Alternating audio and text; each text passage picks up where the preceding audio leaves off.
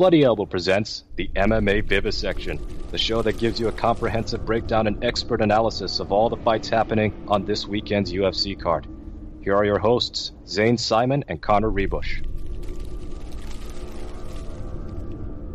Hey everybody, welcome back to the MMA Vivisection with me, Zane Simon, and my co-host, as always, Connor Ruebusch. We are here once again talking to you guys about this week's UFC card going down at the Apex facility in Las Vegas, Nevada, featuring a top ranked middleweight bout between Jared Cannonier and Sean Strickland.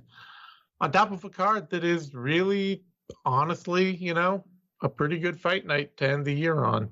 Yeah, what's going on? Yeah, I don't know. Last week's card I thought was pretty solid, and then the week of I was like, wait, this kind of sucks for a pay per view this week's card I was I had completely written off because I, I frankly I don't care that much about the main event. Yeah. Um, not that it's a bad main event. It's just very typical sort of UFC main event. Let's pick one of the bigger divisions, pick a couple fighters. It's fine. But the undercard is super solid for a fight mm-hmm. night.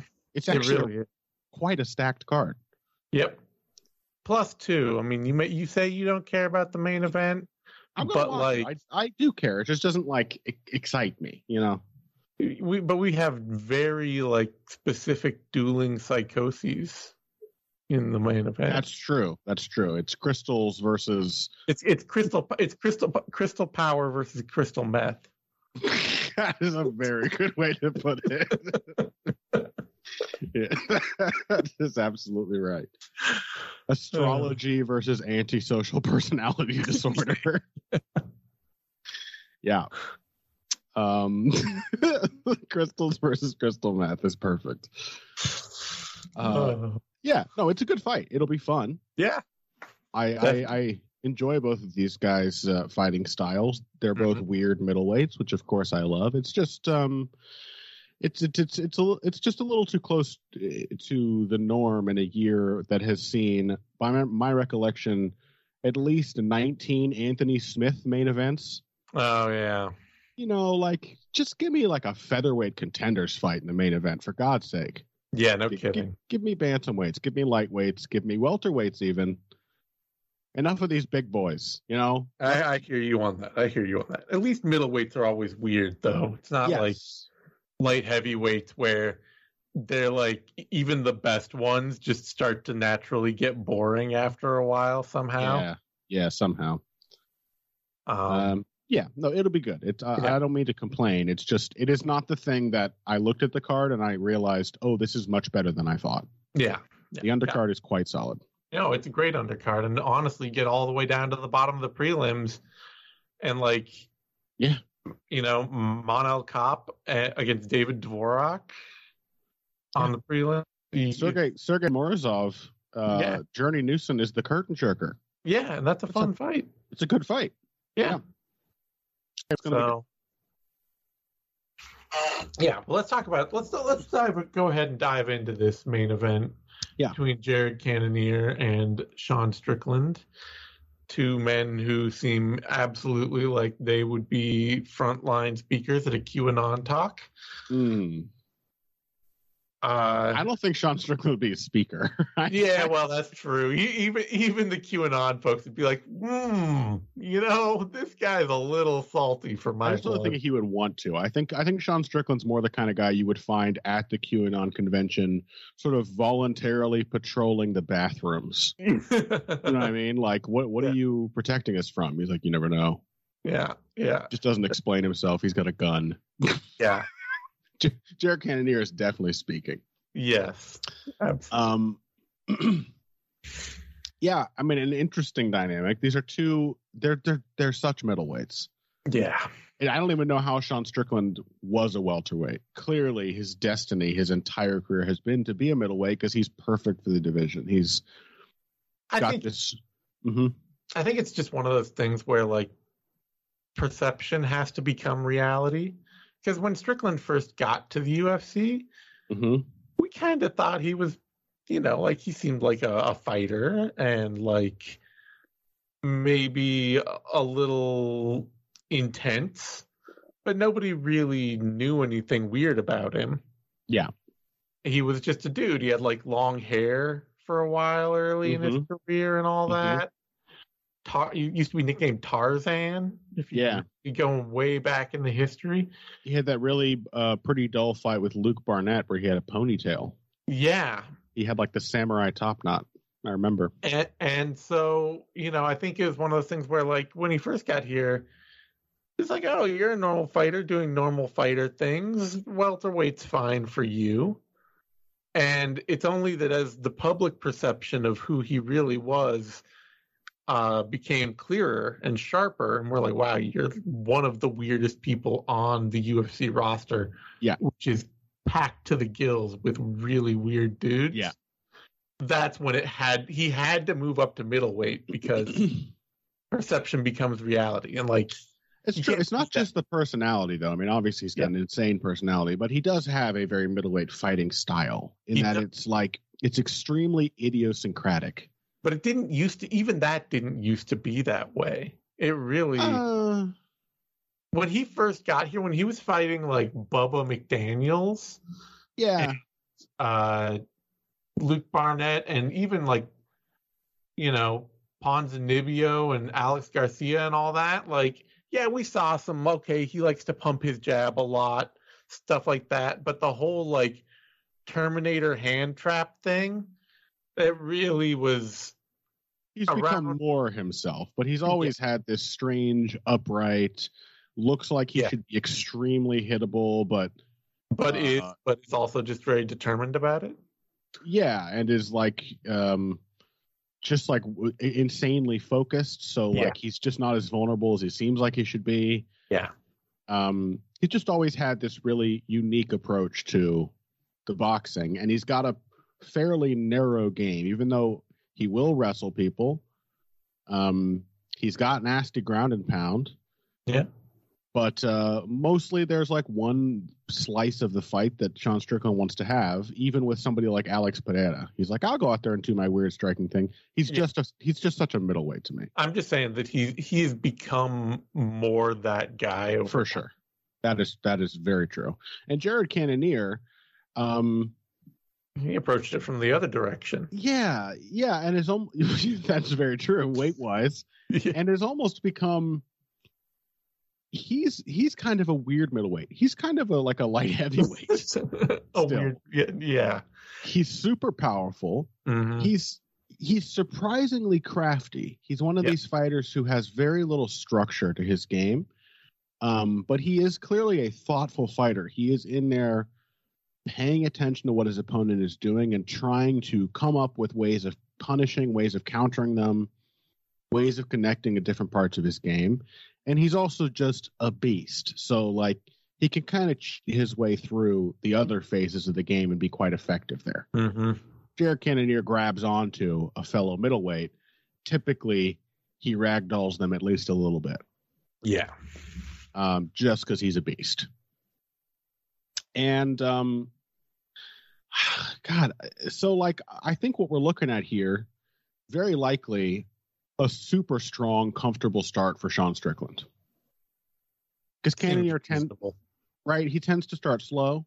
Mhm. he tends to have to adapt but like i said he doesn't really have like a structure this isn't exactly a guy who starts like by working his jab and turning his opponent and, and like forcing them to reveal their hand No. he kind of just goes out there fairly square uh, guard up but doesn't exactly have systematic defense of any kind like he has to suffer the consequences of not knowing what to do before he figures out what to do Yeah.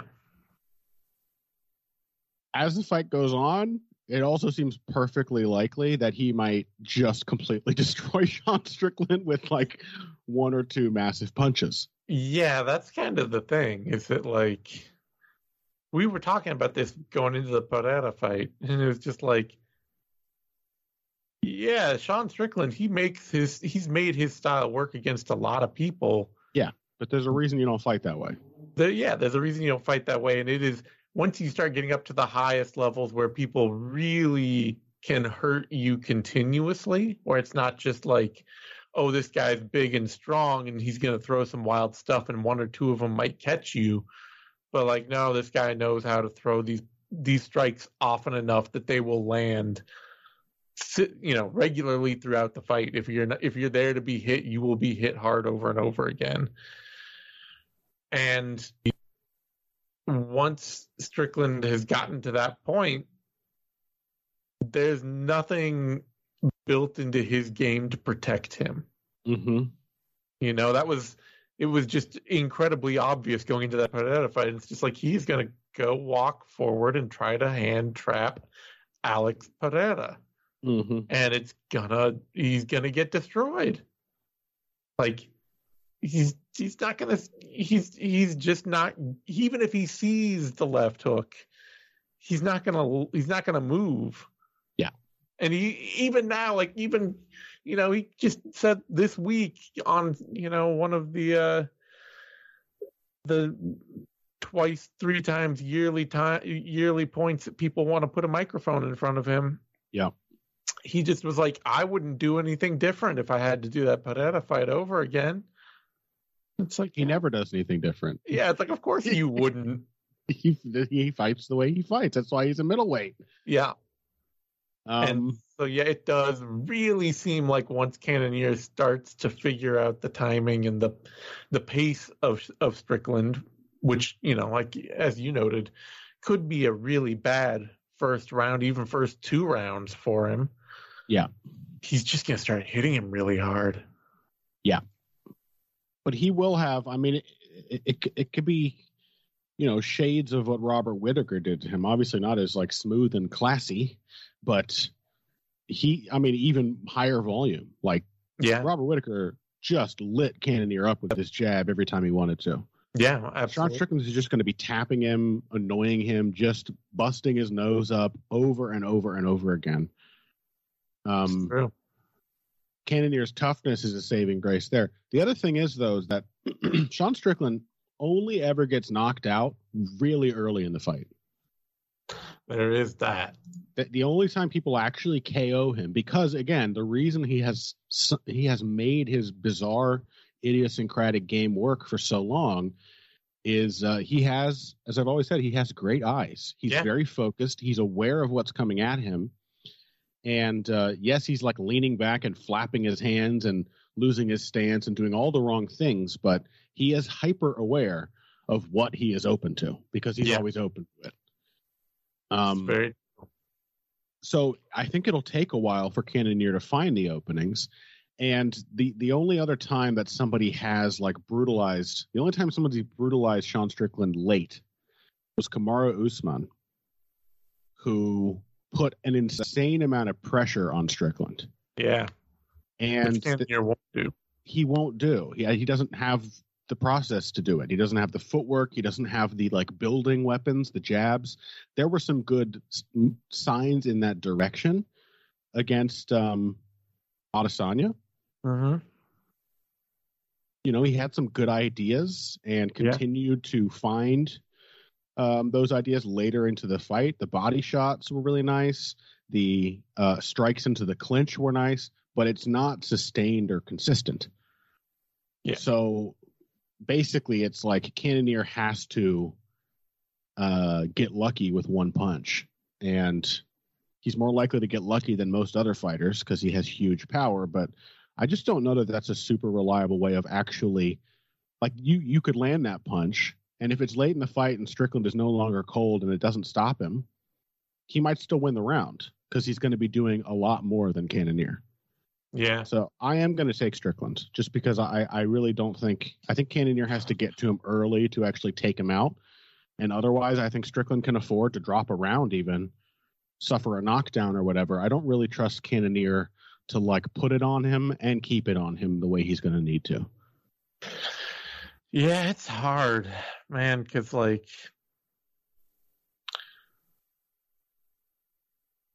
we really are getting like Strickland is really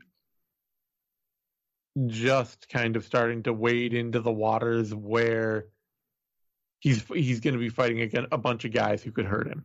Yeah, you know, true. it's like you know coming up through middleweight, Jack Marshman, Brendan Allen, Krzysztof Jotko, Uriah Hall, even Jack Hermansson. Yeah. they're big. Some Hall's a big striker, mm-hmm. but he's also one of the most notably pressure-prone fighters to ever fight. You know, he's somebody who can be pulled off of his game entirely. Yeah. By the right kind of opponent. Yeah. And the rest of them are fine, but they're you know, like I was talking about earlier, they're the kind of fighters who they might land a big strike once or twice in a fight, but they're not going to be. Mm-hmm. They're not out Jared Cannonier. They're not uh, Robert Whitaker.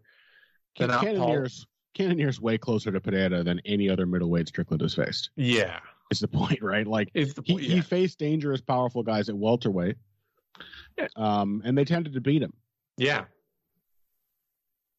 Granted, I, I I continue to be a revisionist for his fight against Ponzinibbio, which I felt was quite close. Sure, um, but but Ponzinibbio and Zaleski dos Santos, you yeah. know, and then Alex Garcia is a guy who sort of self collapses, so that has yep. a, another wrinkle to it. So it is one of those things where a lot of what Strickland does is, and you know, his, him having good vision. It's not he still gets hit. Like yeah. You know, it's not one of these things where his good vision just keeps him out of trouble all the time. It it means that he sees the punches that come at him and can uh, you know usually brace accordingly.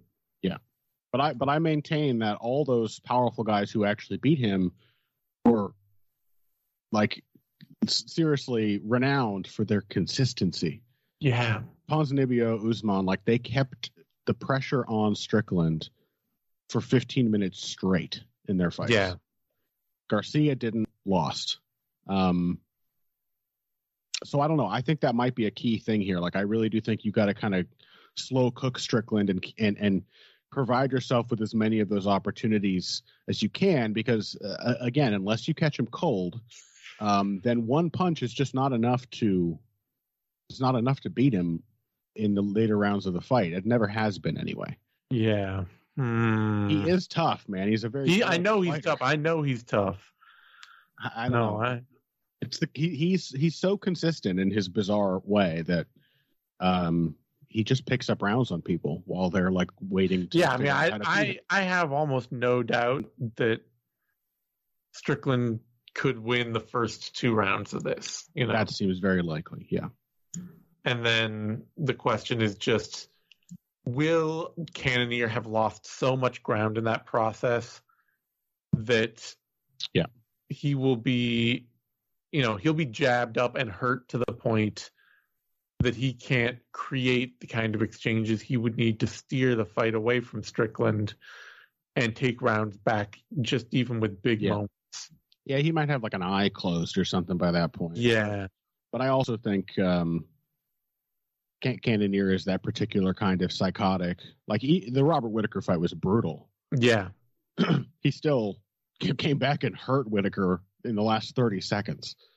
Yeah, um, no, he. I'm gonna pick Cannonier. I mm-hmm. just I can't see Strickland doing what he does. That upright hand trappy.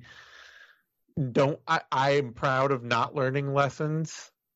right, that Strickland has just feels like Cannonier gets too sharp as the fight goes on. Mm-hmm. So I'm going to pick Cannonier to, to land it eventually. Yeah. I can easily see Strickland outpacing him, but I can easily see both. I, I think this is a fairly coin flippy fight that uh, I've often been impressed with Cannonier's ability to find openings and come up with ideas late in the fight. And maybe it'll be like last week with UFC 282 where we were both right. Yeah, absolutely. Because you know you were like, well, if he doesn't take Jan Blachowicz down, what is he going to do? Is, is he just going to like go out and strike with them? And I was like, yeah, he'll probably survive, and I think he'll get the takedowns eventually. And mm-hmm. he he actually got way chewed up way worse than I would have expected on the yep. feet right away. yep and then he did come back and still found the takedowns. Yep. So uh, this this could very well be the exact same kind of thing. It's like yeah. we, we are both just sort of leaning on the two things that are both going to happen one after the other. Yeah. Yeah, I just I, I just need to be convinced that that is a way to beat Strickland, having never actually seen that before. It's true, and I, I I get the feeling with Strickland that it may be there are a collection of fighters at the top of the middleweight division Mm-hmm. That he is just not likely to ever beat. Yeah, like I have no doubt that um, the Yoel Romero of like four years ago would have destroyed Strickland. The question is, how much is Cannonier like Romero? He's a he's Yeah. he's a good bit like Romero, but he's not Yeah. Romero. Yeah. It's too bad that uh, Paulo Costa's leaving because Is he? I mean he's he had turned down a six fight contract with the UFC and he's got one left against Robert Whitaker coming up. I Right. will be I will be pretty surprised if he resigns with the UFC just given given the personality he has. I mean, if he wins, he might actually, He might he might yeah improve his bargaining position. but I don't think I don't think he's going to win. No, that would be I think now would be the time to do a contract, buddy. Well. I think he wants to go and uh, get on like the celebrity boxing kick or something like He that. could probably make more money elsewhere. Good for him. Yeah. that's fine. Uh, but I would have lo- I would love to see Paulo Costa fight Sean Strickland at some point. Oh, absolutely, absolutely, That would be a fascinating contrast. absolutely, yes. Uh, well, you know, Co- Costa honestly is like, um, he's not talked about this way, but he is genuinely one of the biggest stars in the UFC. yeah, He, he has a huge online presence. Like people love his just sort of like shithead trolling on the internet. he's really good at it. Yeah, I yeah. mean, like he makes me laugh. I don't even like Yeah. him, and I and I see half of his tweets, and I'm like, oh my god, yeah, I have to laugh. He's he's a funny guy. You got to give it to Yes. him. So, Yeah. uh, he'll probably actually do okay with that outside the UFC. Strickland opened at plus 130, dropped to minus 117, currently at minus 114. Cannonier opened at minus 150, jumped up to minus 103, currently minus 107. We are dead even in the odds here. That works for me. Yeah. All right, that brings us to a lightweight bout. Arman Tsarukyan, Damir Ismagulov. Now this is a co-main event, folks. Yeah. None of this, This Paddy is- Pimblett, Jared Gordon bullshit on a pay-per-view. This That's- is a pay-per-view quality main event a co-main event. It is. It really is. Very good fight. And what a fight to pick, too. Because. Yeah. Damir Ismagulov is. He is like the prime. He's such a great example of what, like, He's he's my kind of fighter. really good technical schooling Yeah. will do for you. Yeah. You know, he's probably like a B plus athlete, maybe Yeah, B even. B even. extremely well-rounded and sharp everywhere. Yeah, just Yeah. His striking is super consistent. Commands range well. He's got really good form on all of his strikes. He gets in on takedowns really well, wrestles well, grapples well. And then at the same time, and that's like, you know, that has kept him winning for almost his entire career, except for one loss very early on. hmm But we have also seen in like back to back fights him just go out and get like crushed at some point and Mhm. have to battle his way back through that. So there's obviously like a point where sp- there's a speed and power gulf at play that he is he can adjust and compensate for just but for how technical he is hmm and for how consistent he is. And like honestly too, just what a wonderful, fast and persistent jab this man has. Yes, he does. Just One of my favorite- on one of my favorite fights in the last few years. Um, one of my favorite, I should say, like uh, performances. Yeah. His fight with Joel Alvarez. Yeah. He just here's a gigantic man. It's a, it's like a comical size difference, and he just goes out there and just lights him up. Everything starting with the jab. Yeah. A, tech, a boxing masterclass by MMA standards, like the kind of fight that happens when Robert Whitaker fights a run of the mill middleweight. Yeah. Um, Yeah. Beautiful, beautiful boxing performance from him. He's awesome. He Um, is. a rare all terrain fighter, and he really has belief in like in his technical precision because what I always notice is how insanely calm he is, even Yeah. when things go very, very pear shaped. Uh, Ismagulov does not freak out. He's just a super consistent fighter. He is my Mhm. kind of guy. Yeah. And so on the other side here, we got Arman Tsarukyan, who is quite clearly a very high caliber athlete, hmm especially in like I think a bit in the um oh man Scott Brady uh yeah Scott Brady way. Mm. Is that who I'm thinking of? The welterweight who Yeah. trained with yeah Scott Brady. Mhm. He had the fight with Chiesa, that guy. Yeah. Yeah, I just feel like his name's not Scott for some reason. I don't know why. That's just- Sean Brady. Sean Brady. There we go. Sean Yeah. Brady. Mhm. It's like Scott doesn't sound right. It, it- It sounded right to me at first too. I- I- so I mean, he's a white dude from from Philly. Scott is like really prime probable probable territory. yeah. but, Hey, uh, Scott, how you doing? Yeah, Water. Wa- Yeah. wa- Water. How do they say it? I don't know. I, I'm not going to try to pretend to be to to, to get the the Philly dialect. Yins Yins can call me Scott. That one I know. but uh Sean Brady, he's got a bit of a Sean Brady thing, I think, where like what really makes him special athletically is just how strong he is. Yeah. You know, maybe not necessarily the fastest or the most coordinated person in the world, but just a ball of tireless muscle. Um, and more so than even Sean put Brady. Tsarukyan above that. I mean, like, I think with the stuff that he's he's well schooled at, like, Tsarukyan is really smooth and fast. Like, Yeah. When, when this guy's wrestling and hitting takedowns and, and scrambling, he looks like GSP. Yeah. It's it's true, and he, and you know, you, it, it would be probably enough to make Sean Brady a title contender Yeah. in the welterweight division. Is that he is tireless, unlike Sean Brady. that is a huge part of his game. The, the real downfall, um, which even though he definitely deserved to win, I felt was def was very much exposed in the Gamrot fight. His striking is is clunky. Yes, and that's what I was getting to. Is that Right.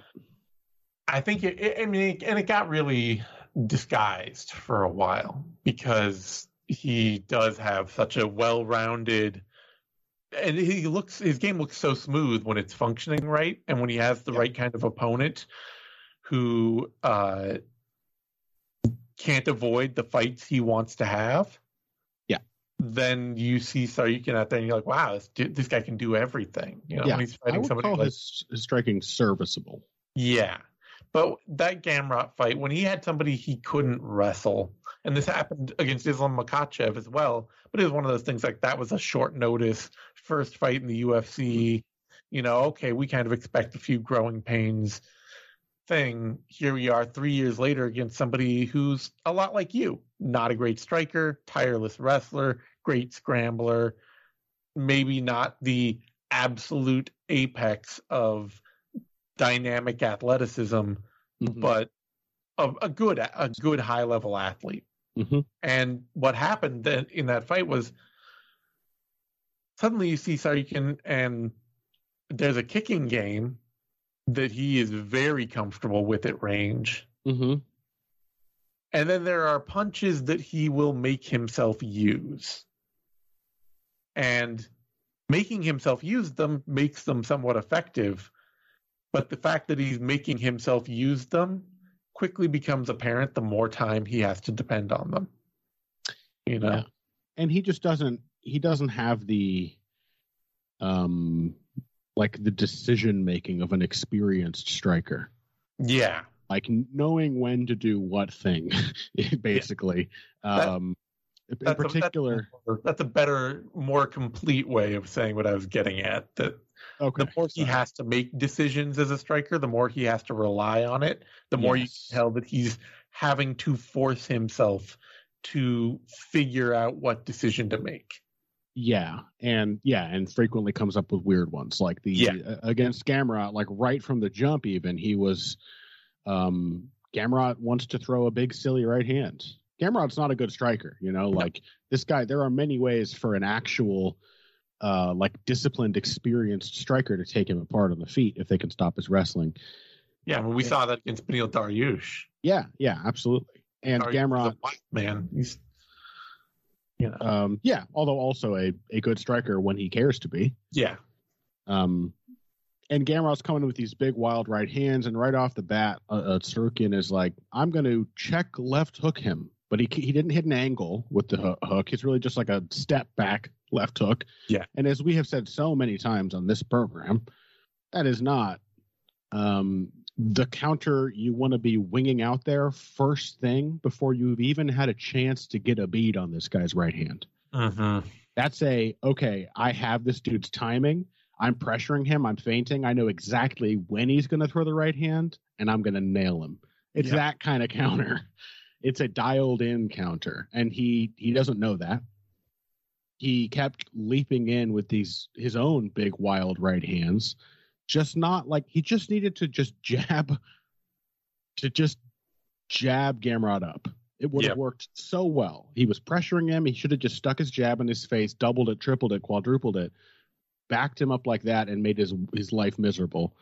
But he just kind of waited around for Gamrot to take the lead, and went with with very low percentage counters yeah, for much of the fight. So as much as he he still deserved to win and landed the better shots and stuffed almost all of the takedowns, um, he didn't do nearly as much as he could have to definitively win. yeah, and that makes this fight interesting because you know I think it's all it's going to come down to like can Tsarukyan out wrestle Yeah. Damir Ismagulov. He That might even be able to hurt him in in a in a second in a moment. There might be a moment where Tsarukyan can just step in with something big and wild and catch Okay. Ismagulov. Like I say, is Ismagulov, we're talking like BB plus in terms of like speed and power and natural athletic ability. Yeah, I don't. Th- I think it's it's less likely. I mean, Kutateladze Yeah, and Alves are both a they they're- are they're top flight athletes, they are really insane fast twitch athletes. and Kutateladze is a really actually very good tricky striker. Yeah, and Alves is a madman in a way Yep. that Tsarukyan is not. Um, I would actually be surprised if he manages to do what they did to Ismagulov. So yeah, to me, the entire question of the fight is can he out wrestle Ismagulov? Because if not, he's going to get boxed up. Yeah, and that's what I think. I got to pick his. I I've got to take Ismagulov Yeah, here, me and I too. think that Tsarukyan is going to keep struggling against guys that he doesn't have a clear, huge wrestling advantage over. You know, guys like Alvarez and Gia- Giagos and Frevola, who are all you know scrappy and fun, but can will give up opportunities to be wrestled either because they think they can fight off their back or because they're focused on being aggressive. That um, those are the kind of fights where Tsarukyan can really he can just cascade everything he does. Mm-hmm. It's like, oh, the wrestling is here. You have to worry about that. Now the fact that I'm, you know, not the best striker, but I try. I, I'm trying things. I'm making decisions. I've got some speed. I've got some power. Um, and I'm willing to go out there and make stuff work every single round.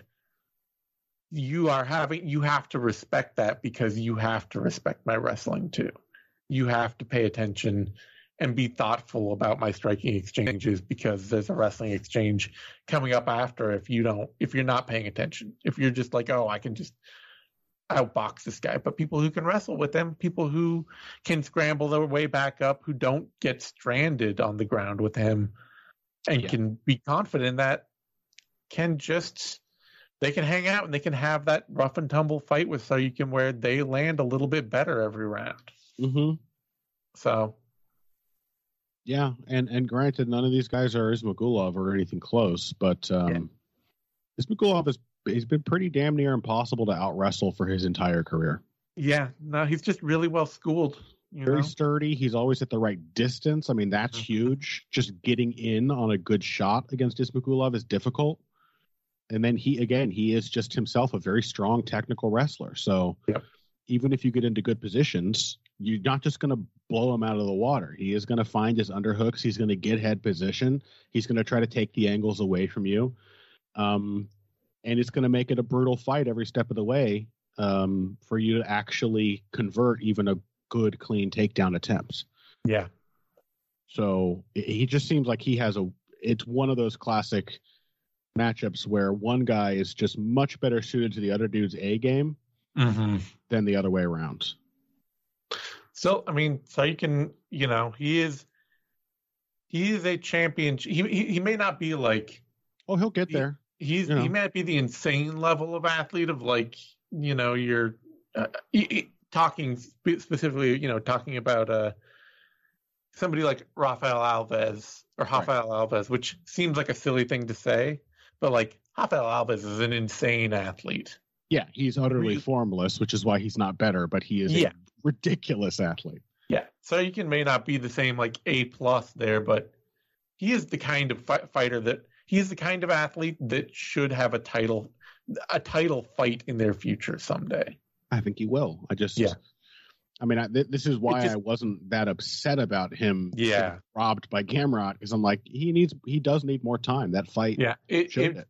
it just might be the kind of thing where he really, you know, and he's he's already been around for a minute. He's seven years into his career, but it might just be a very you're a good athlete. You have you haven't had to have a nuanced game in the past because you are such a good athlete, and it's going to take you a long time to grow that nuanced game to Yeah. the point that you can beat other really really elite athletes. hmm I mean, he'd be a fool not to have put some serious work in on his striking for this Oh, yeah. Yeah, I'm I'm sure he has. I'm sure he's putting the work in. It just might be one of those things where you know he's 25 now or 26 now, and it might be that it's like, you know, oh, when he's 30, he's gonna be, uh, you know, Yeah. a title, a a champion, even, you know. I think that's very likely. He's. Yeah. I've, I've never been anything but extremely impressed with Tsarukyan. Yeah, I just think Ismagulov is a complete fighter, Yeah. and Tsarukyan is not quite there yet. Odds on that bout, Arman Tsarukyan is the favorite here, opened at minus 225, currently up at minus 189. Damir Ismagulov opened at plus 190, currently at plus 156. I'm I'm a little surprised. Yeah, me Yeah. too. Like I, I get that Tsarukyan kind of ran up the division faster, uh, into the rankings faster. People but remember that fight with Makhachev. He's had a main event. I'm going to Yeah. guess a lot of people betting don't really know who Ismagulov is. Might be because Ismagulov's basically, you know, he's lost once in 2015 and he's fought a lot of good dudes. What is he, 20, And- 24, 25 and 1? Yeah, he's he's 24 or 24 and 1 and he, you know, like Tsarukyan isn't a if he if he can't get you down Tsarukyan is not a huge like power striking threat. So Mhm. he's not very likely to just go out there and knock Ismagulov out, take him out of Mhm. this fight in a hurry. Mhm. It's probably going to be a long, pretty long, prolonged battle. And if that's the case, as we were saying, Ismagulov's just a really well schooled fighter. Yeah, it's a great fight. This is is like this is like that Mitchell Topuria matchup, Mm-hmm. but like on a on a fight night card. It's it's Yeah. awesome. This is a Yeah. a a an enticing top contenders battle here. Absolutely. Love it. All right, that brings us to a flyweight bout. Amir Albazi, Alessandro Costa. And, And, we uh, take a step down, but still Yeah. it's still fine. I mean, Albazi's good, and I, Yeah, yeah. there's nothing wrong for him being a uh, 29 year old who came out of Brave, although he's been fighting a lot longer than I would have thought. He didn't fight that often, but he actually started his career in 2009. That's Oh. wild. It feel I mean that that explains why he's such a complete polished product in the UFC. Yeah, Yeah, he is a very crafty fighter. So, yeah, okay, then he's just getting. At that point, I'm gonna be like, yeah, he, you know, it's good for the UFC to just like build him up a little, let him get his, you know, get some ring time and all that. But really, this is just gonna be a showcase fight. Well, granted, he started in 2009, and then he took four years off after 2010. He Yeah. fight again until November of 2014. But even then, like, Yeah. So, but he's had a you know a spotty a career that is it looks longer at a glance than it it actually has been. I mean, he's how many Yeah. fights has he had? he's only had 16. 16. Yeah. Which and he's isn't 29. I mean, I think this you know we're looking at a guy in his prime. Yeah, and that's what I was, I was thinking. I, 'cause I was thinking like, oh, well, he's a prospect. He's kind of building up, and then it's like take another look. It's like, oh wait, no, no, no. Yeah. This is- he's very much a fighter in his prime, fighting like a fighter in his prime. Yeah. I mean, I think we can we this matchup is probably best explained as a um the UFC is still trying to rebuild the flyweight division that they needlessly destroyed. Yep, and they, I mean, it's a short note. It was supposed to be uh, Brandon Royval. Uh, it There was you supposed go. be Alex Perez first There to go. face Amir Albazi, and then it was supposed to be Brandon Royval, Okay, that makes sense. and now it's Alessandro Costa. Yeah. So we're just So- adding in a guy that fought on the contender series and looked fine, but uh, I don't think got picked up immediately. Yeah, he didn't. Th- that was Dana White's. Oh my God. Um, Fertitta, I, I told I told Frank Fertitta to come and hang out with me and watch this because it's the best thing ever, and I'm nobody finished anyone, and I'm really embarrassed. So I'm not going to give contracts to anybody but Joe Pfeiffer, except that you know two months later, everybody off of that uh that episode where I made that big stand is now in the UFC, except one guy is still hasn't been picked up yet, but probably My will God. be in the next two months. That is pathetic. Yeah, it, It's like you embarrassed me in front of my cool friend. Yes, and That so so lame. they used it to like, I'm going to send a message. you got to finish fights and fight hard, and then he proceeded to sign every single person who won for the entire rest of the season. I can't wait until this slap league bullshit tanks. it's gonna be really funny. Yeah, I really hope that it that that the realization there is that it's actually for for an internet viral sensation that it's actually really only enjoyed as like a circus oddity Yeah. and not as like a fully fledged entertainment product. It's not a sport. I'm sorry. No, it's, it's- not a real sport. The matches, it's not even like it's like sumo, but way less interesting because the matches last like 30 seconds. Except there's zero technique, Yeah. zero defense. There's nothing to it. Yeah. You just slap each other. Yeah. It's the the entire the entire technique of the whole thing can, is based on a how much mass do you have, which is why you see all the huge dudes winning because you can really generate a lot more force off of that mass when you've got two people in static position. And how brave are you to watch the slap actually hit you? Because Yeah. like we're talking about with Sean Strickland, if you're willing if you don't if you if you are willing to not close your eyes and flinch you're going to have a way less likely you're to Yeah. be way less likely to get knocked out Yeah, So- it's basically like um, a sport uh, comprised of. It's a sport that is like a compilation of all of those like bullshido clips of fraudulent charlatan MMA coaches doing quote unquote chin conditioning on their students. yeah. I'm Yeah. just here. Stand, put your back against the wall. I'm gonna punch you and see if you can take it. It's Well, so stupid. it's the sport version of middle school games like Let's let's bring back purring. You ever heard of purring? No this is very popular in uh, in uh, medieval uh, Scotland and England. Um, you just kick each other in the shins yeah with uh, wooden clogs on. Let's bring that back. yeah That's it's a good it's, sport. it's quarters but you're not in middle school anymore yeah. Let's have let's forget about the slap league. Let's do Dana White's Indian Burn League. yeah That'll be cool. now hand slap we could do hand slap league where you, you And the matchups are decided. Um, they're the matchups are decided using one of those little folded paper fortune tellers. yeah yeah yeah oh, you're gonna marry. I mean, you're gonna fight John Allen. Yeah. Yeah. Uh, yeah, it's the dumbest thing ever. And it also is very funny. I just found out that it is essentially an excuse for Dana White to cling to the Ultimate Fighter format. Yep. That's another wrinkle to it I hadn't even considered, but having seen the first actual promo, it's Yeah. the Ultimate Fighter. Oh yeah, yeah, yeah. I know they're So doing it's a dumb reality show. We need we need to train to get the Let's get some training footage. The problem is we're not going to know how good these guys are at slapping without a full training camp. Uh, yeah, I you know. know? I mean, It doesn't. It just doesn't tell you how good they really are at slapping Sure. people. Yeah, it's you know there have been so many issues with the Ultimate Fighter over the years. I can't believe they don't see that for this another combat sport. Like, Yeah. Come on. Although, unlike MMA, this is a combat sport where um, having free unlimited alcohol in the house actually does make you better at it. yeah, no kidding. Everyone just does it drunk. Um. Anyway, it's the stupidest thing ever. I can't wait for it to crash and burn. I don't even know how we got onto this topic. Oh yeah, that's right. Dana White destroyed the flyweight division. He's an idiot. Yeah, and, but, but hey, you know, good excuse to bring Big Country back, they really should. right? They really should. That guy would be a champ.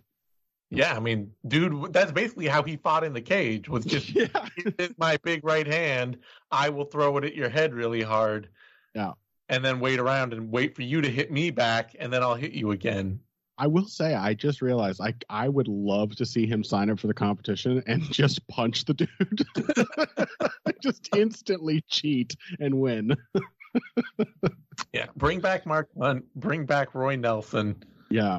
Oh, Mark Hunt would love to do that. Spending all that time with in a house with Dana White, he would be delighted. Yeah. He, Yeah. would, he might power slap Dana White's head off. Um. Okay. Enough Okay. about the stupidest quote unquote combat sport ever devised. Amir Albazi, Alessandro. Costa. Yes. Uh, There's a reason we haven't been talking about this fight because Amir Albazi is just going a to go meaningful through and, Yeah. and yeah, he's it's, just going it's fine. I mean, what are you going to do? The guy was supposed to have two more meaningful fights. They fell Yep. through. Uh, Costa is a perfectly valid like um, placeholder fighter. Like I, I'm fine having him at flyweight. Make make some lower level flyweight matchups. He's the kind of guy who populates the mid to lower levels of all the UFC's divisions. Yep. He's solid. He's a slow starter. Um, but output for a flyweight, which we've harped on over and over again, Yep. is a huge problem when you get to the UFC. quite low output, but also reasonably powerful and pretty technical. Um, Yep. and, and pretty well rounded, especially as a striker. I mean, this is a guy who has TKO'd people with low kicks. Uh, this is a guy who works the body. He's a very good, very good kicker in general, in fact. Yeah.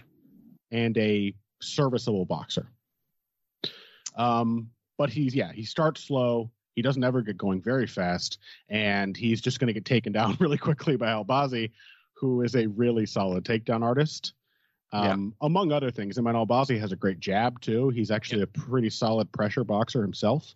Yeah, really functional front foot. Uh, Yeah. You know, there's there's uh, like a little shade of you know like RDA or Eddie Alvarez Yes, out yes. there in the best parts of his game. Yeah, a little R- RDA without quite so many kicks, I think, is Yeah, a pretty solid comparison. And um, yeah, I really like his takedown game. He's a very technical wrestler. Great Mhm. single legs. For all the times I watch uh, a fight where DC is commenting, and he, and somebody like ha- is forced to switch to a single because their double leg just ran the opponent into the fence, and now they're splitting their stance and defending. And DC's always like, he's got to go to the single, and then the guy does it, and he's like, okay, now he's now he's got to run the pipe. Now he's got to run the pipe. Okay, now what he needs to do is, and they never do it.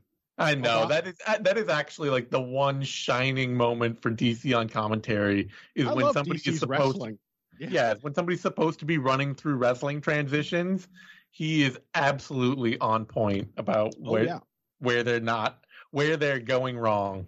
I love DC's wrestling commentary. Yeah. It is. It is like it's the kind of commentary I'd like to hear about the striking. It's just all about like principled, Yeah.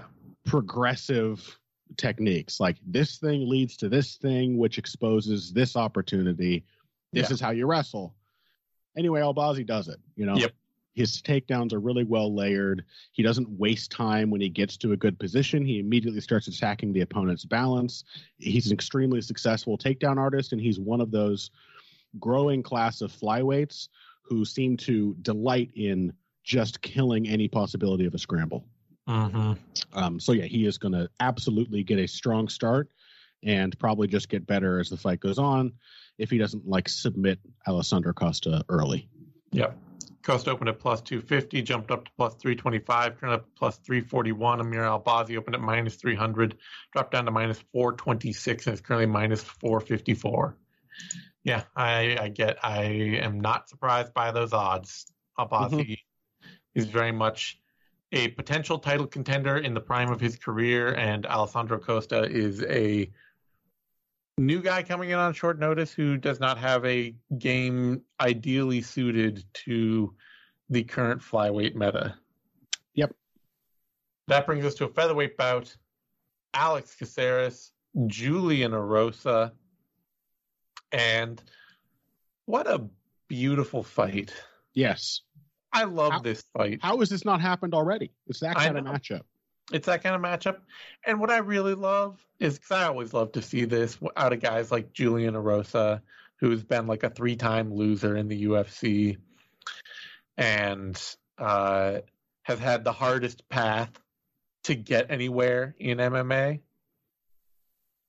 Is that he has found a path now to getting somewhere. And it may not lead him to any one big outstanding achievement. You know, the the big the big goal and might end up being here that he ends up fighting somebody like Yair Rodriguez and getting absolutely annihilated. Yeah, yeah, yeah. He's still going to get pasted in the first round one of these days. It's the thing that always happens. But his his UFC wins are extremely credible. They are. And this is a really impressive record. This run he's on is honestly very strong.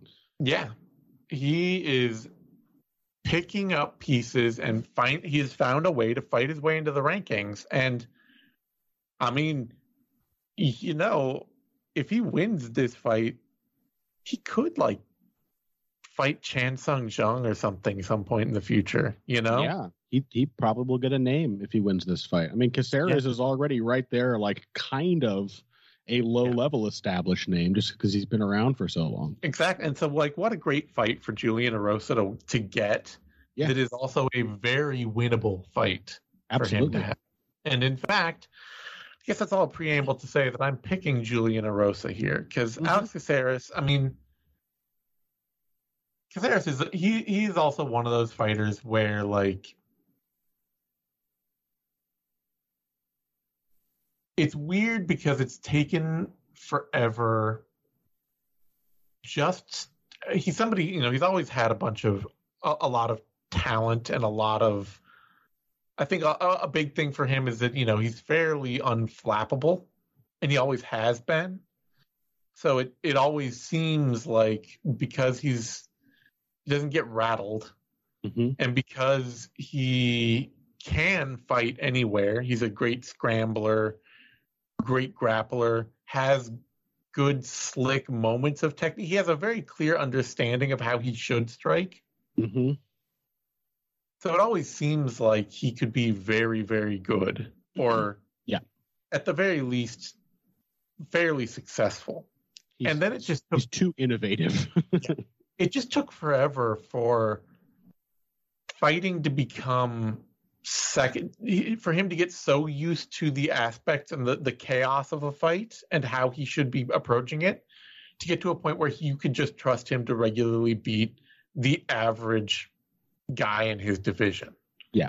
Like that was a huge success getting to that point where he could beat Steven Peterson, Chase Hooper, and Austin Springer and Kevin Croom and yeah. Sung Woo Choi back to back to back to back to back, even though none of them are a standout talent in the division. Yeah. This is this is a guy who in 2017 lost to Wang Guan. Yeah, and you know lost to Francisco lost to... Rivera in the past, and just like Masanori Kanehara and yeah. Edwin Figueroa. Yeah, you know, like Jimmy Hettes are. Yeah, there. He How did we lose. not realize we had two of our two of our nerd losers in the last depressed us? Yeah, they fought uh, each other. We should I, we should do that for well, it only lasted two rounds, but I forgot about it. Well, and also the the nerd beat the stoner in that case. So yeah, that's true. Yeah, but anyway, he got he's gotten to this point where everything has collected into a consistent threat Mhm. in a way that it wasn't always. That he, you know, now when he has that fight with Sung Woo Choi and he's getting lit up for a round and he finds a little moment that turns into a win. Yeah. Like it's the the paths to victory are much more second nature than they ever have been before. It still doesn't change the fact though that whatever fight you want to have, Alex Caceres will have that fight with you. Hundred percent. And while he has a better than ever understanding of like, oh, I, you know, need to hit slick counters, exit on angles, and find the counter on the angle, and stuff like that. He's not a dangerous striker. No. I think in part it's because he's always, maybe he's just always very happy with the success he does have. Mhm. So there's never like really a pursuit. It's like, oh wow, he just landed a really sharp one two, and then now he's like stepping back and like brushing off his shoulders, and you you know you're like, you should probably just go try to hurt this guy more, right? now. Yeah. Yeah, he he's not he doesn't have the kind of intense intensity of focus that you that like makes fighters successful at the highest level. He, yeah, he he uh, he doesn't even like take pictures. It's just like I think No. he's he lands a good shot or evades a good shot coming at him, and then he kind of just wants to chill. So like, still people who put intense pressure on him, yeah, they just overwhelm him because he's not. He just puts himself out of position, sort of hoping that they'll agree to have yeah, the fight he wants to have, which is why he ends up having the fight they want to have every time yep, he was getting destroyed by Sung Woo Choi before that crazy opportunistic turnaround. yep, Rosa's not going to get submitted like that. He's not even going to give up that kind of position. He's not going to do the same kind of damage coming forward, but he's going to do a lot more punching. yeah. And Ro- and Erosa, we have now what we've seen out of late career Erosa here is somebody who is now confident, more confident than ever, that if you don't hurt him instantly and take him out of this fight, he is going to put a fight on you. Yeah, and he has And- reasoned not uh, n- not unwisely that the best way to prevent you hurting him early is to seize the initiative immediately. and not to let it go. Because it used to be that Erosa, Yeah. back when he was getting knocked out more regularly, he would do this thing where he would he would just start from way outside Mhm. and then he would hop his way into the pocket and be like, okay, we're gonna trade now, and then he'd slick you know, like slide back away and trying you know being slick, and then start that process over again. And because there were never any strikes to introduce himself as he moved into range, because he was never doing anything to to hide his intentions. All opponents had to do was just throw something really hard at him as he stepped in, and he would get crushed by it. and he still has zero defense, but he has Yeah. he's figured out I'm not slick. What I am is mean. Yes, I can Like- go there and bully people. just don't ever restart. Start and never stop. Exactly. And it's working great. And it's working. It's working great. Yeah, beating Charles Jourdain and Hakeem Dawodu. Like, Yeah, yeah. All he did with Hakeem Dawodu was like, okay, you're not a big puncher.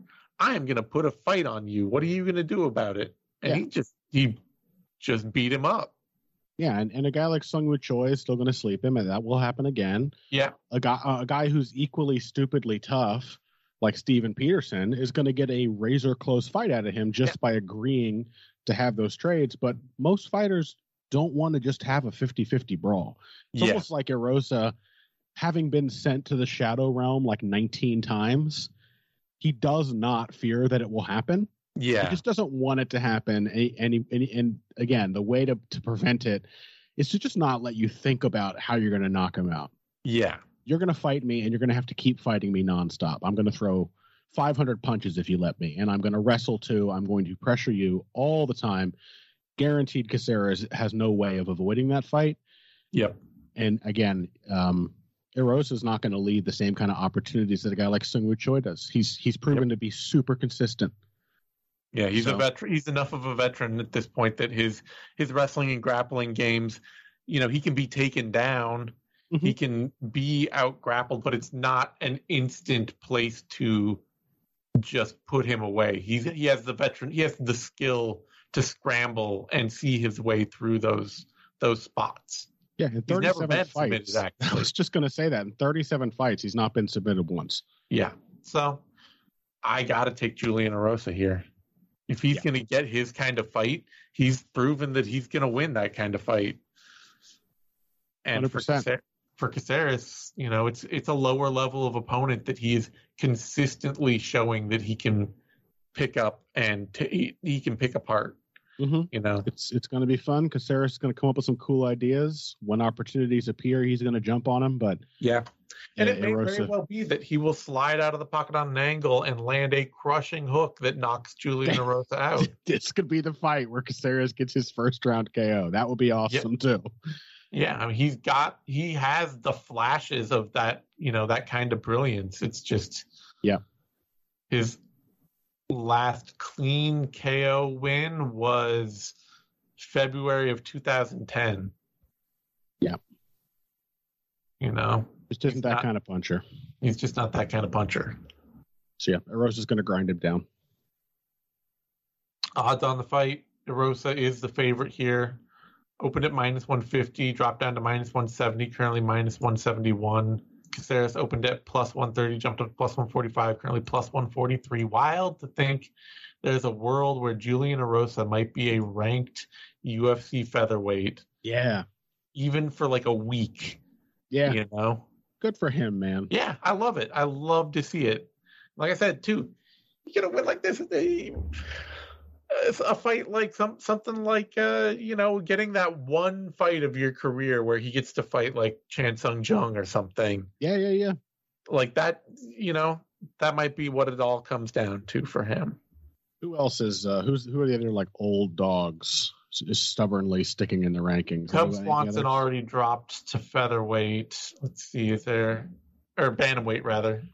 Yeah, there aren't a lot left at featherweight. No, they actually. featherweight. They've actually mostly been drummed out of the division at this point. Yeah, Uh, Jansen- Edson Barboza, actually, is the other guy. yeah. Although Barboza, I think might he might wreck Erosa. I don't He, think he might, but Erosa has the right. I- washed.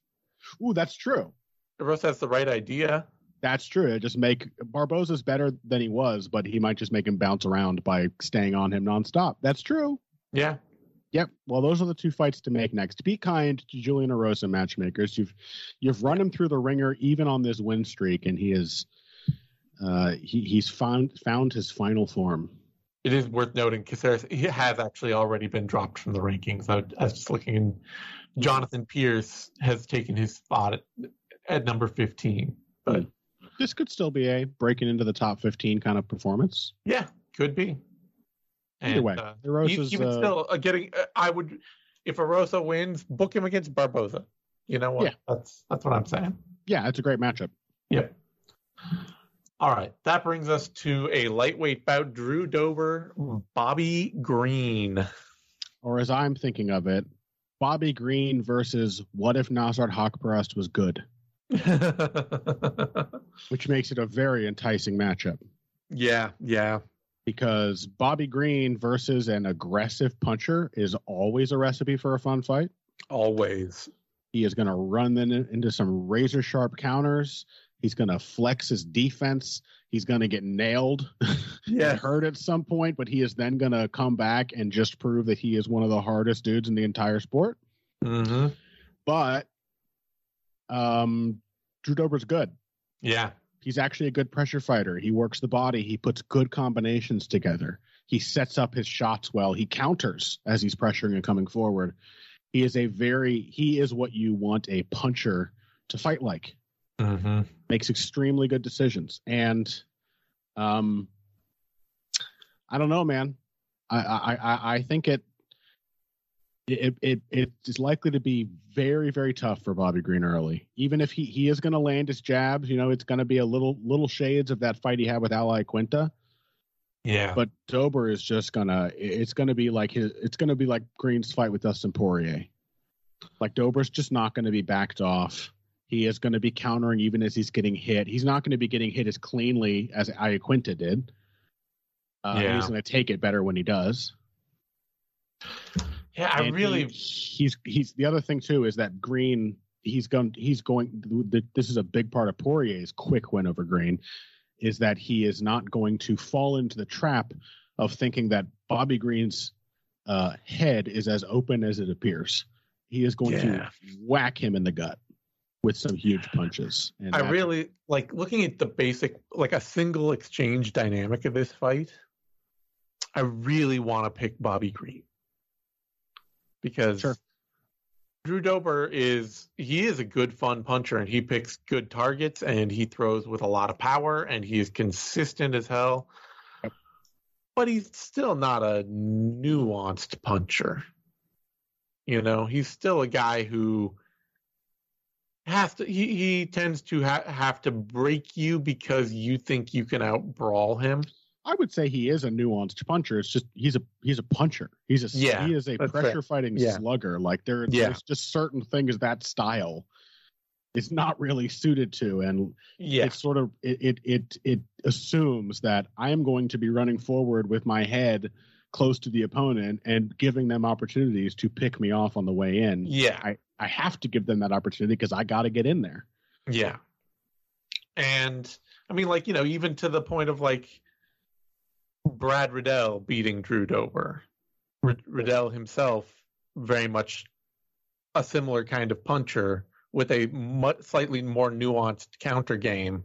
Yeah. Was able to just consistently find counter opportunities against Drew Dober. Yep. Because Dober will always push for the same kind of fight. So I Exactly. guess I'm saying. Yeah, he's there to be hit. There's only so many ways you can switch up your combinations. Yeah. And so I see a, a single moment dynamic, and I'm like, that's a fight Bobby Green can win. That that exchange, that moment, Yep. is gonna look so good for Bobby Green Mm-hmm.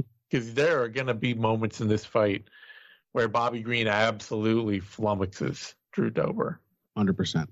just leaves him swinging at air, cracks him really hard, slides away, and you're like, man, Bobby Green has this dude's number cold. That is it. It is Yep. done. Because Bobby Green is the coolest. He's super cool and he's super fun to watch fight in his element. Yep. Then take a little closer look at Bobby Green's record. mm-hmm. you realize that one of the consistent through lines of does Bobby Green win or not Mm-hmm. is how frustrated does Bobby Green is can Bobby Green's opponent be? Mm-hmm. How in their own head can Bobby Green's opponent get? Yeah. Nasrat Haqparast, Al Iaquinta, Alan Patrick, Lando Vannata, Clay Guida, Eric Koch. These are all fighters that can. Well, Guida isn't, and Guida almost beat him. Yep. You know, I was going to say, like, Guida actually made that fight hell on Bobby Green. Yeah. A um, very recent fight against a very old Clay Guida, and it was still Yeah. not easy. all the rest of these fighters are fighters who can very easily be put in a place where they are not happy. Yeah, or they're guys like yeah, like like Haqparast, who he has the head problems, but also are just very technically limited. Yeah. Green just has way more depth to his boxing. And again, yeah, Drew Dober's style it, it doesn't scream nuance in the way that Green's style does, but he's got plenty of depth in Yeah. the game he wants to play. And you know, the thing is too is that you don't if you have if you don't get in your own head and if you are willing to keep exchanging with Green, you don't actually have to beat him to win. That's true. That's frequently been the case. You just got to stay on him and be there the whole time. Yeah, like Thiago Moises beat Bobby Green. Drakkar Klose beat Bobby Green. Judges don't like Bobby Green's style. Yeah. I love it, but judges don't. Francisco Trinaldo beat Bobby Green. you just kind of have to be able to stay on him and keep the exchanges going. And you're going to get land some shots, and judges are going to, they're not going to credit a lot of what Green does because it's, you know, he's looking at being quick and being slick and getting out of the way. And so it doesn't, a lot of his strikes don't seem like they land with the same emphasis. Yeah. It's easier to, it's easy to discredit his work because a lot of his work is on making sure that he's in a good place to also then be defensive as he moves away. Mm-hmm. So I'm I'm with I'm actually going to pick Drew Dober here. I did not expect to do that, but the more I think about it, yeah, the more this looks like at the very least a fight where Bobby Green might technically beat Drew Dober and just not get his hand raised. That's true. It, it's also one of those fights where it's not a again like he might just knock Bobby Green out. There's that. It has, doesn't happen very often, but this could. is like the um like the Brad Riddell fight in a way that uh like Dober's fight with Brad Riddell, and that Dober starts very fast. Yeah, and he does make adjustments, but he's like he is at his best in the first seven eight minutes of the fight. Yeah, and then his opponents, if they're good, uh, if they're good counterpunchers, good back foot fighters, or if they can stand their ground and stop him from just getting to pressure the whole time, if they have other wrinkles like wrestling, which Bobby Green does, um, then they he just he becomes a little predictable. You know what Yeah. direction he's moving, you know what range he's trying to get to. yep, Um, and your job becomes to hit him before he gets there, or interrupt him, or just not allow him to corner you. Yeah. And um, so we're really looking at like a if Bobby Green survives the early portion, he might come. It's possible he might come back and and hurt Drew Dober like Brad Yeah, did, sure. and uh, like he did to Rafael Fiziev yeah, and have some huge moments late, but typically does kind of take a while for Bobby Green to get there. He is he's not just a slow starter, like he he is really a third round fighter. hmm Third round Bobby Green is a completely different guy. We saw that even as though he was dominating the whole time, his third round against Haqparast was insane. He Yeah. crushed Haqparast in Yeah. the third round Yeah. he just toyed with him the entire time. He gets really, really sharp late. Um, but I, I really think he's he might he might just get badly dropped and hurt early. And he's gonna be he's also gonna be having his body hit the whole time. Uh, he is going to willingly put himself against the fence. I just don't think that's a good place to spend seven or eight minutes against Drew Dober. yeah. I I came into this thinking I'd pick Bobby Green because, like I say, I watch any one exchange, Right. And I think about it, and I'm like, oh yeah, no, no, the- I Bobby Green. These seem like the kind of exchanges Bobby Green looks good at. It looks good in, but Yeah. he has to put in such a he has to put in such a thorough whole fight of work to win. Exactly, exactly. And and and the the likelihood of somebody picking up a big moment in single exchanges seems It's it's, always there. Yeah, it's it's really Dober. Yeah. So I'm gonna pick Drew Dober as well. Yep. Dober It's going to be a great fight. I don't think it's Yeah. an easy pick, but uh, No. Dober's going to have a very strong start. great fight. Both men not strangers to losing. Both always a lot of fun. Love the Yep. fight. Dober opened at minus 110, dropped to minus 155, currently down at minus 158. Bobby Green opened at minus 110, jumped up to plus 135, currently plus 131. Reasonable. Yeah. All right, that brings us to our final fight of the main card. Michael Oleksiejczuk, Cody Brundage, Woo! and um, I have been pleasantly surprised by Cody Brundage. Sure. He seems like he has ideas. He does not look like a kind of guy who has ideas. Um, but he has been having them. And I mean, like, really though, come on, you know? Somewhere, beneath that sloping brow, ideas ideas are So- fermenting. Somewhere deep be- beneath that simian continence.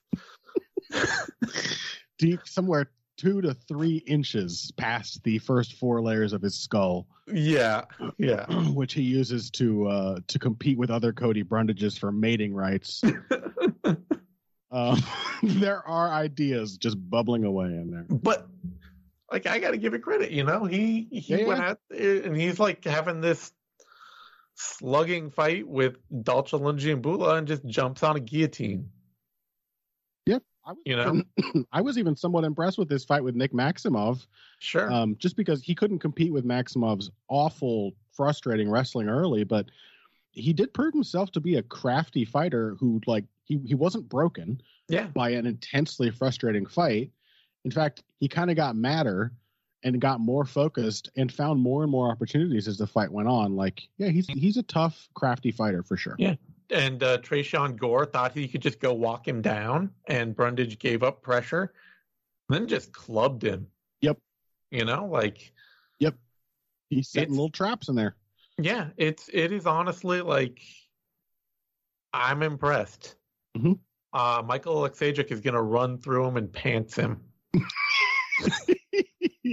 yeah, like it's just if you're willing to let Tresean Gore walk you down, yeah, with no volume, just he wants to, so you let him. yeah, Ale- Oleksiejczuk will just. Yeah. He he feels like such a bully at middleweight. I am sure this is one of those things where like you know, he prided himself on being the scrappy little light heavyweight, the guy, the the little Mac puncher and punch out, you know, just being that being that dude, being that that fly in the ointment. And it was probably such a wrench to get him to go down to middleweight. And then he walked out there against w- w- Sam Alvey. Was that his first Uh-huh. middle? Uh huh. You walk out there against Sam Alvey. I was like, wait a minute. Wait. I'm huge. Yeah. I'm just gonna Granted, stomp this dude. Granted, it was Sam Alvey, but we have we have literally seen Oleksiejczuk crush people quickly with the, that approach against much bigger fighters. Yes, he is capable of doing it. He is aggressive. He's hard to hurt. Yeah. He is tireless, Well, and I not tireless necessarily. not necessarily. Well, I mean, he, he he's gassed himself against OSP. yeah, but OSP is literally like two divisions bigger than him. Yeah, I'm just saying, like, Yeah. if you do survive, Oleksiejczuk doesn't really exist. He doesn't really have a throttle. No, Uh, but uh, his classic form of beating people on the regionals was to just work them so hard that they got Yes. tired before he did. Yes. And I just don't think that Brundage is going to have a obvious answer to that. You Yeah. know? I, I think it, it does depend on Brundage's toughness, which I, I Yeah. I'm, I'm not I don't have a super clear picture of. Um, how much punishment he can sustain. I mean, he got knocked out quickly by William Knight on the Contender Series. Yeah. Um, but typically he's he's quite durable. Oleksiejczuk isn't exactly like a one punch KO machine most of the time. He he wears people down.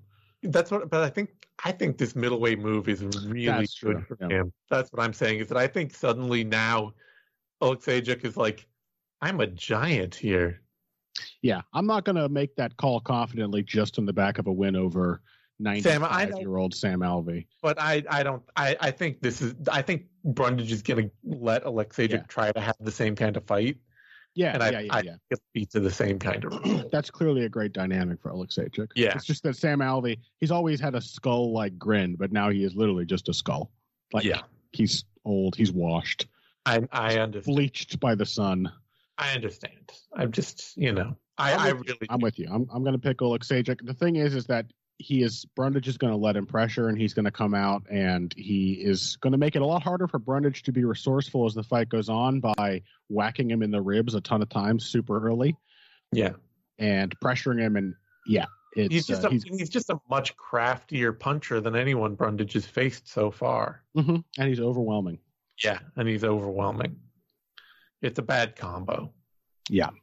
But I like I said, I've been I've been really impressed by Brundage, honestly. Like Mhm. I I saw that fight with Max Maximov and I was like, okay, these two are meatheads who can only wrestle. This is not good MMA. This is terrible. And Brundage has come around and proven that like he can do other things and that he's thinking about doing other things, Mhm. which I'm really impressed by.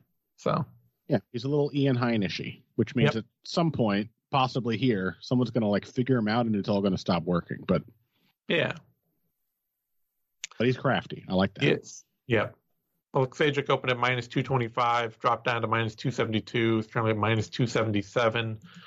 Brundage opened at plus 190, jumped up to plus 222, is currently up at plus 223. It should be noted that whenever I feel supremely confident about a pick, that usually feels like the moment when that fight just totally melts down and makes me look really terrible. So, yeah. I'll but hey, you know, he beat Sam Alvey. First Sam Alvey, next the world. That's right. That's how it. That's, that's how it works. Yep. Oh, all right. On that note, you can find me on Twitter at Zane Simon. You can find Connor on Twitter at Boxing Bush. You can find both of us over at BloodyElbow.com. Give us a like, subscribe to our podcasts on Bloody Elbow Presents on SoundCloud, YouTube, iTunes, Spotify, Stitcher. All those good places. As always, the MMA Vivisection is brought to you by Chris Rini and his book, The Fine Art of Violence, which you can find over at chrisrini.com, C H R I S R I N I.com. Thanks everyone for tuning in, and we will see you next time. Thank you for tuning in to this Bloody Elbow Presents production. To check out more of our content, subscribe to our YouTube channel, which is titled Bloody Elbow Presents. We're also on SoundCloud, Apple Podcasts, iHeartRadio, Stitcher, Spotify, TuneIn, Overcast, Player FM, and Amazon Music. Just search for Bloody Elbow Presents and you'll get brand new shows throughout the week, including Care Don't Care, the Level Change Podcast, the MMA Vivisection, the Sixth Round Post Fight Show, Sixth Round Retro, the MMA Depressed Us, Crooklyn's Corner, exclusive fighter interviews, show money, guest podcasts, the Hey Not the Face podcast, and radio style play by play for every UFC pay per view. Be sure to follow us on Twitter at Bloody Elbow, Facebook at facebook.com slash Bloody Elbow blog, and as always, on BloodyElbow.com.